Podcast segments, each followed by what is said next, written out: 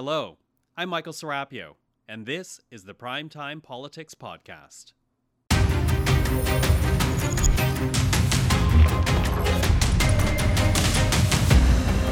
Tonight on Primetime Politics, tough words as the public sector strike enters a sixth day.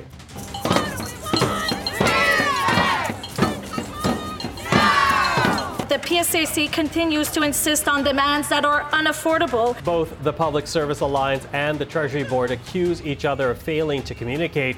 Where do the two sides stand? Coming up, we will speak to Union Leader Chris Aylward. Also, Canadians are now told they're not even to apply for passports. Negotiations are ongoing. As the work stoppage enters a second week, what impact will the strike have on the services Canadians rely on? The Minister for Families, Children and Social Development, Karina Gould, will join us on the program. And there is a role for government to fix this imbalance and help ensure that passengers are protected. The Transport Minister is promising amendments to strengthen the Passenger Bill of Rights. But how is the airline industry responding, and will the changes prevent long delays and canceled flights? We will speak to the Transport Minister himself. This is Primetime Politics. Hello, everyone. I'm Michael Serapio. As public sector workers continue their nationwide strike, the language is getting heated. The union accusing the government of incompetence and both sides accusing each other of failing to communicate. The Public Service Alliance of Canada did intensify strike action today, with port workers walking off the job in a few cities.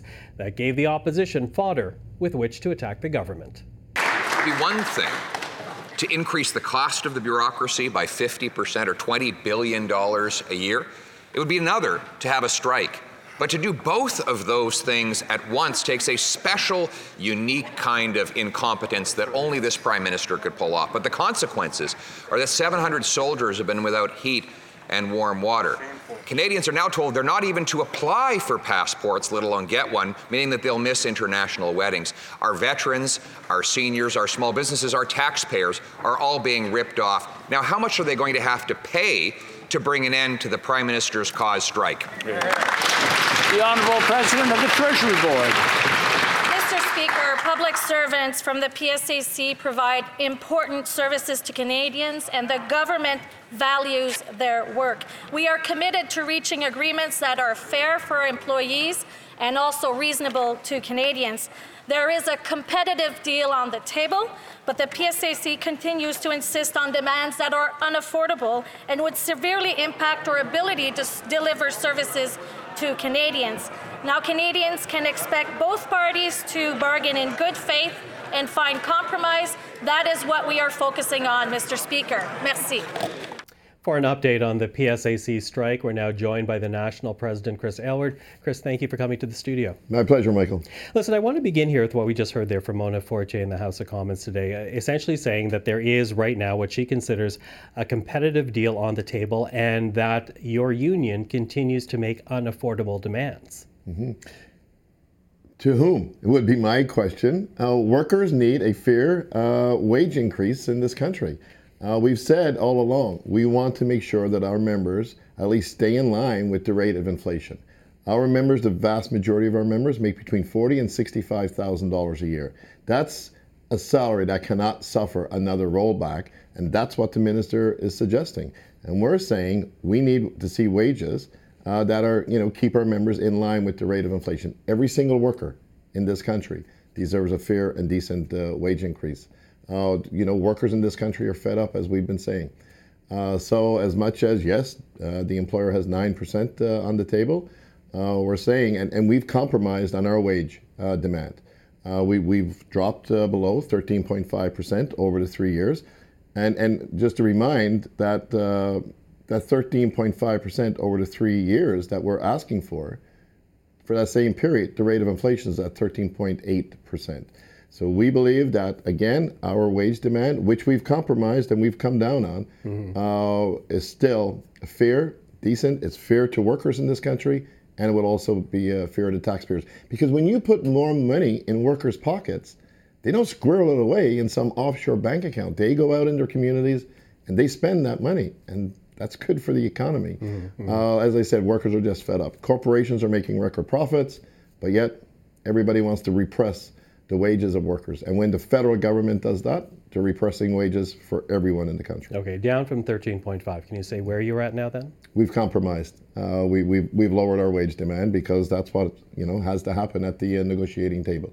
So we've compromised uh, on our wage demand, and uh, we need to see uh, a, a wage offer from the government uh, that's better than the current one they currently have on the table. Now, I appreciate that, that, that a strike is stressful for, for members, it's stressful on the union, certainly for the employer as well. Uh, but over the weekend, you, you called Mona Fortier incompetent. Do you regret that? Look, we gave the employer on Thursday evening a comprehensive package that we thought we could get to a deal on. On Friday morning, the employer responded saying, "We will get we will respond to this today." They didn't respond all day Friday, Friday night, Saturday morning at 10 o'clock. We still not had heard anything from the employer. So yes, the, the you know the, the bargaining team members were extremely frustrated. They were waiting for the employer for more than 30 hours to respond. How can the employer explain that with over 100,000 uh, federal public sector workers out on picket lines? And yet they take over 30 hours to respond on one uh, of the issues because that's what they had signaled. They would re- be responding on one issue. It took them over 30 hours. Yeah, the frustration level did get a little uh, high on Saturday after we had heard nothing from the employer. And then we called the, uh, the, the media scrum for 115 and the mediator tried to rush us in the room after waiting for more than 30 hours, then tried to rush us into a room at 1 o'clock to preempt the, uh, the media scrum. So as soon as the employer had learned of our media uh, scrum at 1.15, they tried to meet with us at 1 o'clock. And we're like, we're sorry, we're busy. We'll meet you at 1.30. Uh, so again, yes, frustrations uh, certainly were, were, were, were uh, uh, you know, uh, up there a little bit on the weekend. But as I said, you know, with a, over 100,000 of our members out on strike, we should not be waiting around for more than 30 hours for the employer to respond on one issue. How are your members feeling right now? You know, when you and I spoke initially on Wednesday, you said people were feeling very supportive, but but subsequently since then, we heard from the labor board. You know this. They say that there were irregularities in the strike vote. They say that at the end of the day, less than 30% of members actually cast a ballot on a strike. How are you feeling uh, uh, with about the support within your union for this job action? I mean, uh, you know, as far as the, uh, the the turnout of the members, uh, we said after we released the results that we had overwhelming support. The board said in that same report that there was overwhelming support for this strike. So our members, they didn't vote yes, they didn't vote no, they they didn't go vote at all, but they're voting with their feet because they showed up last week and they showed up today uh, on the picket lines, and and and that's what we look to. Uh, certainly, and, and some of those irregularities that the board is talking about. One of them, for example, is that when you come into a, a strike vote, you have to listen to a very short presentation of about 15 or 20 minutes because we want to make sure the members understand exactly what's at stake here and they understand what we're going on strike for. So that was one of the irregularities that the board uh, had indicated. We don't think that's an irregularity. We believe that's giving our members an opportunity to have, you know, a, a good understanding and make an informed decision before they vote yes or no. Now, to my understanding, the last time the PSAC went on strike, uh, decades ago, it was about a three to four week strike. Uh, you have, correct me if I'm wrong here, about $200 million in your strike fund. How long can you carry on this job action for? The- Michael, the, uh, the the strike pay is not an issue. It is not a concern uh, at all for PSAC. Uh, we want the strike to end, though. We we do not want to keep uh, our members out on strike, and that's why, if you know, we're asking the government to come to the table with a new mandate, sit down and negotiate, uh, so that we can make some progress, end the strike for our members, and end the strike for Canadians, because our members uh, provide the service, of course, that they uh, depend on every day. So at this point, the ball is in the government's court, you think? Yes, it is very much so. So you your last uh, offer went in at what time? Uh, the, our last uh, pass was made, uh, I believe it was yesterday evening. We have uh, received nothing from the employer. Okay. Uh, again, as you say, the strike pay is not there, but from your members, how long, how willing are they are they going to be on the pickets for? Yeah, look, I mean, our members, uh, you know, they, they showed up. They, they showed up when we asked them uh, last week. Uh, we're on strike again uh, today. Our members escalated their actions today. I'm sure you're going to see more escalated uh, actions uh, tomorrow. Uh, the members are there. Uh, they they understand. We have their backs to get them a good collective agreement, and obviously they're demonstrating that they have our backs as well to make sure that we stay at the table. We fight for a fair uh, a deal that includes good working conditions and a fair and decent uh, wage increase. Mm-hmm. Uh, quickly losing time here, but I do want to ask you, Chris, because it's been said that going into any election, every party right now is courting the workers' vote. Worker W, not labor L, but the workers' vote. How important do you think this is for the government to settle this? Uh, how do you think members and the public will judge the government if this is not settled quickly? Uh, look, I, I, I think uh, the government wants this settled. Uh, I, the, the, the, minister, you know, in an open letter, uh, laid out for the first time uh, our priority issues uh, that are still outstanding.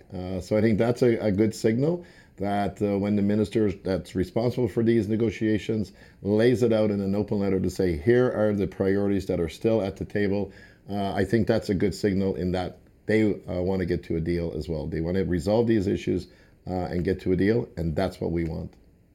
Chris Aylward, thank you for the time. My pleasure, Michael. Thank you. With more on the public sector strike and how it's affecting government services, we're now joined by Karina Gould, Minister of Families, Children and Social Development. Minister Gould, thank you for joining us. Happy to be here, Michael. Now, last week on the first day of the strike, you noted that some services would remain, uh, those deemed essential, but to also prepare for impact. So here we are, day six. I'm wondering how has this strike affected essential services so far? Yeah, it's, it's a good question, an important one. So, first of all, essential services like employment insurance, the Canada Pension Plan, old age security, guaranteed income supplement, and social insurance numbers continue uh, to be issued and uh, to be provided. Uh, and the government is focusing on ensuring that Canadians uh, are their payments are prioritized. Um, but that means that there are delays in assessments or when Canadians try to contact call centers uh, because the workforce in those areas have uh, been reduced. And really, the biggest impact that we've seen is on passports because, unfortunately, under the law, passports are not uh, considered to be an essential service in Canada except in urgent and humanitarian cases urgent and humanitarian cases. Can you give some examples of what would qualify for passport help? Certainly. So it's very limited um, in this circumstance when there's a general strike that again is outlined in law. Um, so there's a couple of examples. So first of all, uh, if you are um, dependent on your livelihood to travel and require a passport to do so and would be economically disadvantaged if you weren't able to travel for work because you didn't have a passport, um, if you need to seek medical care abroad, if uh, you have a loved one that is critically or terminally ill abroad, or you have a loved one um, that unfortunately has passed away, and then in some other very specific humanitarian instances. So uh, now that there are PSAC workers on strike, who actually can help this list of people with passports? So there will be, um, you know, a very limited number of passport officers uh, at passport offices across the country who um, were deemed essential uh, in order to support these applications um, when during the general strike. And so, if Canadians do require uh, an urgent or humanitarian passport, then they need to go to a passport office or a consolidated passport office Service Canada site. Um, they can't go to a regular Service Canada because they will not accept a passport application in that situation. Is that frustrating for you? You know, given all the criticism that your department came under uh, last year for not being able to process passports in a timely manner, here you are throwing resources, getting rid of that backlog not that long ago, and now this strike. How frustrating is that? Well, look, I mean, I think it's frustrating for Canadians. Um, certainly, we respect the collective bargaining process and we respect um, the right to strike. But you know, I, I can't lie to Canadians. I have to be honest with them that you know every day that there is a strike is is a day that impacts um, service delivery to Canadians, and passport being um, the one that is most affected at this point in time. And I know that you know Canadians generally support the right to strike as well, but you know they are you know certainly impacted um, by this. And for folks who you know kind of did everything right. You know, they applied ahead of time. They thought um, that they were, you know, within the time frame. Of course, the strike, um, you know, really impacts their ability to travel, um, and I think it's it's very unfortunate. Um, you know, just a couple of months ago, we were able to officially announce that we had cleared through the entire backlog. So, you know, one thing that I do want to reassure Canadians on is that we're in a much different space today when it comes to the passport program than we were a year ago. We have a lot more capacity in the system, and so once um, the strike is over, uh, you know, there will likely be a little bit of delay, but it won't be like what we saw last summer. Mm-hmm. Now, negotiations uh, negotiations are still ongoing, uh, but there have been, as you know, some testy words exchanged over the weekend. Uh, Chris Aylward, the PSAC president, calling your colleague Mona Fortier uh, incompetent. I'm wondering what's your reaction to that. Well, look, I mean, I think it's important for both sides uh, to you know, look at and focus on what's important here, which I think is getting a negotiated agreement at the table. Um, certainly, as a government, you know, we have been there the entire time, and Minister Fortier has been working around the clock, um, particularly over the past two weeks, but long before then, to try and get a negotiated agreement. There's a very generous offer on the table, 9% um, over three years. Uh, you know, my understanding is that the union came with over 570 demands, most of which um, have an agreement has been reached on those. And so, you know, certainly I hope that just as much as the government is committed to getting this no- negotiated agreement, I hope the union is as committed so that we can, um, you know, reduce the impact that this is having on everyday Canadians. Mr. Aylward has called on the Prime Minister to, to intervene directly, uh, perhaps to finally get that deal over a finish line. Do you think that would be worthwhile?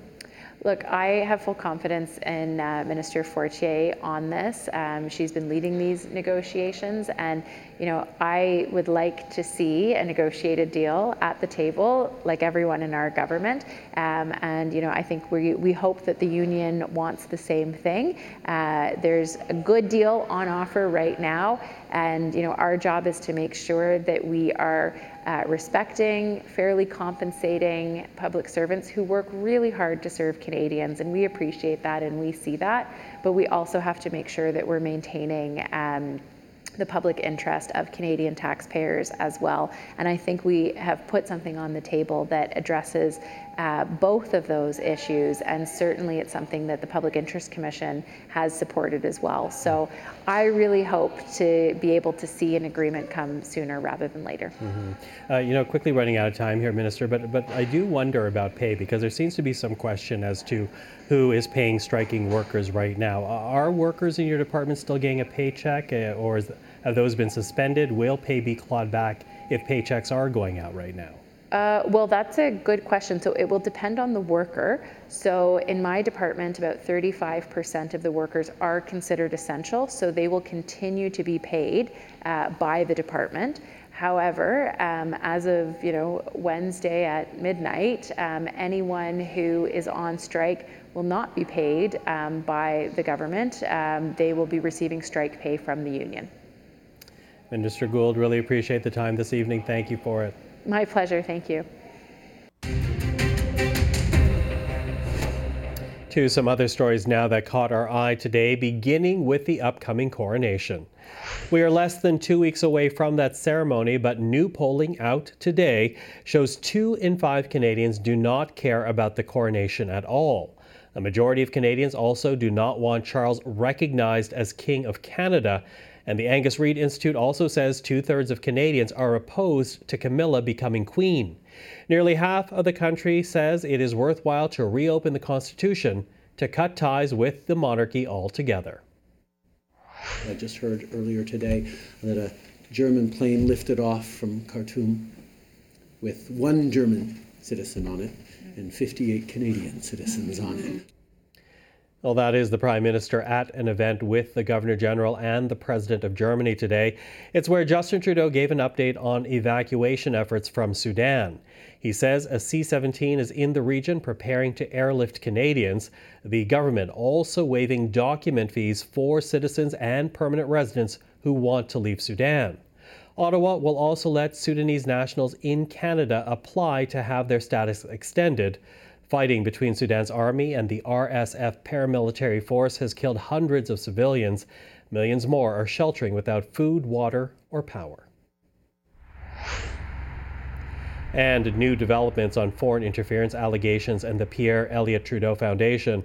The Auditor General will not investigate donations with potential links to the Chinese government.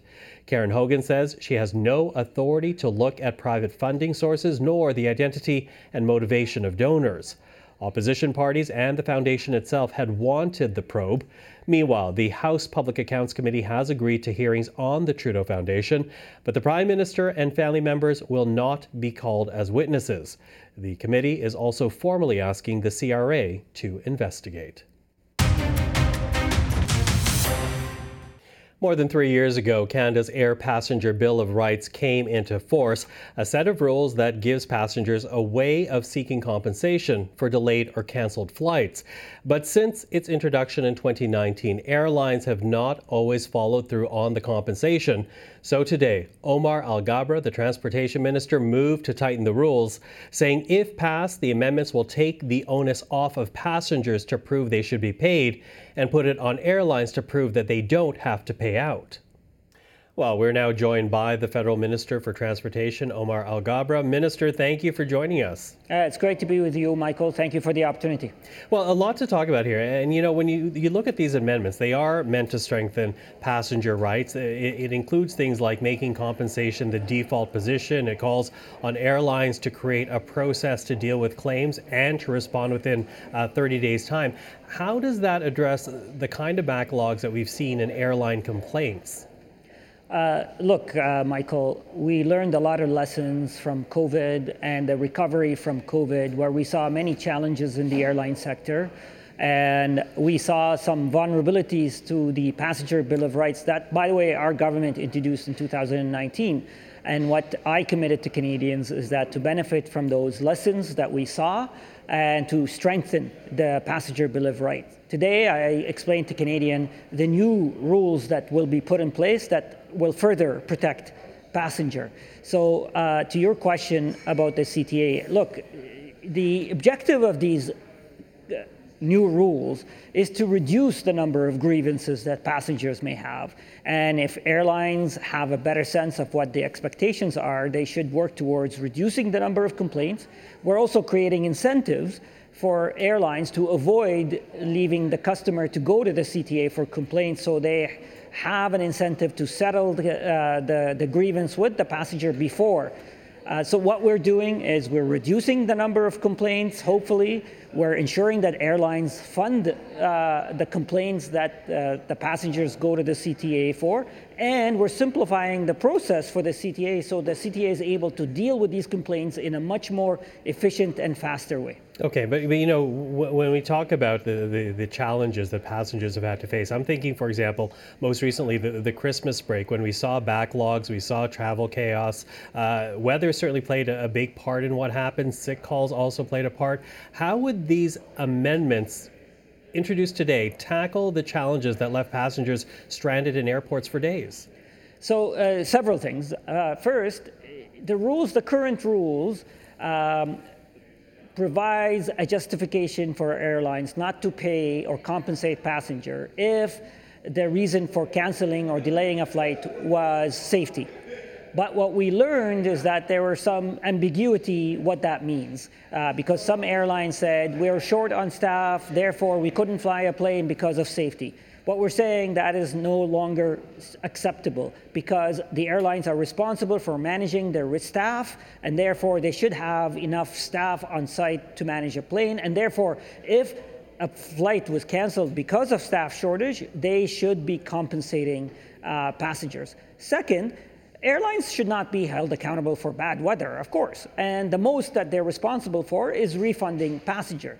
But we're defining also a standard, a new service standard for airlines. So, for example, if a weather uh, disruption occurs, we're going to be setting clear expectation on the airlines what type of service they need to provide to the customer, including perhaps access to meals or telecommunications. So we are making sure that, yes, bad weather will happen, and Canadians are accustomed to this and they know that it happens, but they need to be dealt with with dignity and respect and communication. Okay, I, am wondering what you've heard from the airline industry about these changes. The, the amendments do put uh, this greater onus on the companies financially. How have they responded to you? Uh, look, I, I, mean, they, predictably are not very happy with these new rules. Um, I would argue they should be happy because now we're being very clear about the expectations. Look, here's the thing. Currently, there is a, an imbalance of power, an asymmetry of power between the passenger and the airlines. The passenger are in total control of what happens to the passenger, uh, uh, and we're, we're seeing a lot of frustration. We are, as a government, trying to balance that asymmetry of power and making sure that passengers have recourse. If an airline takes this to heart. They can work with us on reducing the number of complaints, on improving their performance, and therefore reducing the number of grievances and reducing the number of fines they need to pay. So that's what I suspect a successful business, any successful business would do. And this will be good for customers, this would be good for airlines, and this would be good for our sector. Okay, but does it put too much onus on the airlines, though? Because I'm thinking about Air Canada, WestJet, Sunwing. Uh, they appeared before that Commons Committee uh, earlier this year. They argued that other industry players need to be held accountable as well. For example, if the issue is lost luggage or delayed luggage, where does an airport's uh, airport or airport authority's obligation lie? Or if there are delays boarding because of uh, security, where does CATSA fit in? Should other bodies be involved in compensation as opposed to just the airline companies? Uh, sure, uh, Michael. Let me just be very clear. When uh, the circumstances are totally outside of the airline control, the most that the airline are responsible for is refund. Second, I acknowledge the fact that uh, other, sec- uh, other stakeholders in the sector can play a role, and that's why the budget has actually put together a plan on how we can achieve a shared accountability system. We're talking about more information, shared information, which will provide, enable airlines and airports to set a new service standard where if an airport, you talked about luggage, if an airport fair, fails to deliver a certain expectation on their luggage infrastructure, then the airline can hold the airport accountable. That's the direction that we're moving to. But let me be very clear. It's the passenger who pays the airline for a service, and the airline should be held accountable for delivering that service, especially when it's within the control of the airline. Okay, so so details need to be worked out. In particular, I, I, know you want to create a list of exemptions that would exempt the airline from these obligations. So how quickly will this new regime be in place? Some of uh, these uh, measures will be implemented immediately as soon as the bill receives royal assent. Some of them will require regulatory changes that will start. We actually, uh, I know the CTA, the Canadian Transportation Agency, is starting work on it right now. As soon as the bill receives royal assent, the regulatory process will launch. We will engage in consultation with stakeholders, with consumer advocates, and I'm hoping that that uh, the regulatory portion of these rules will be completed before the end of the year. Minister Alghabra, thank you very much for the time today. Really appreciate it. Thank you, Michael. And that is our program for this Monday evening. I'm Michael Serapio. For everyone here at CPAC, thank you for watching. We'll see you again tomorrow. Up next, Esther Bégin avec l'essentiel.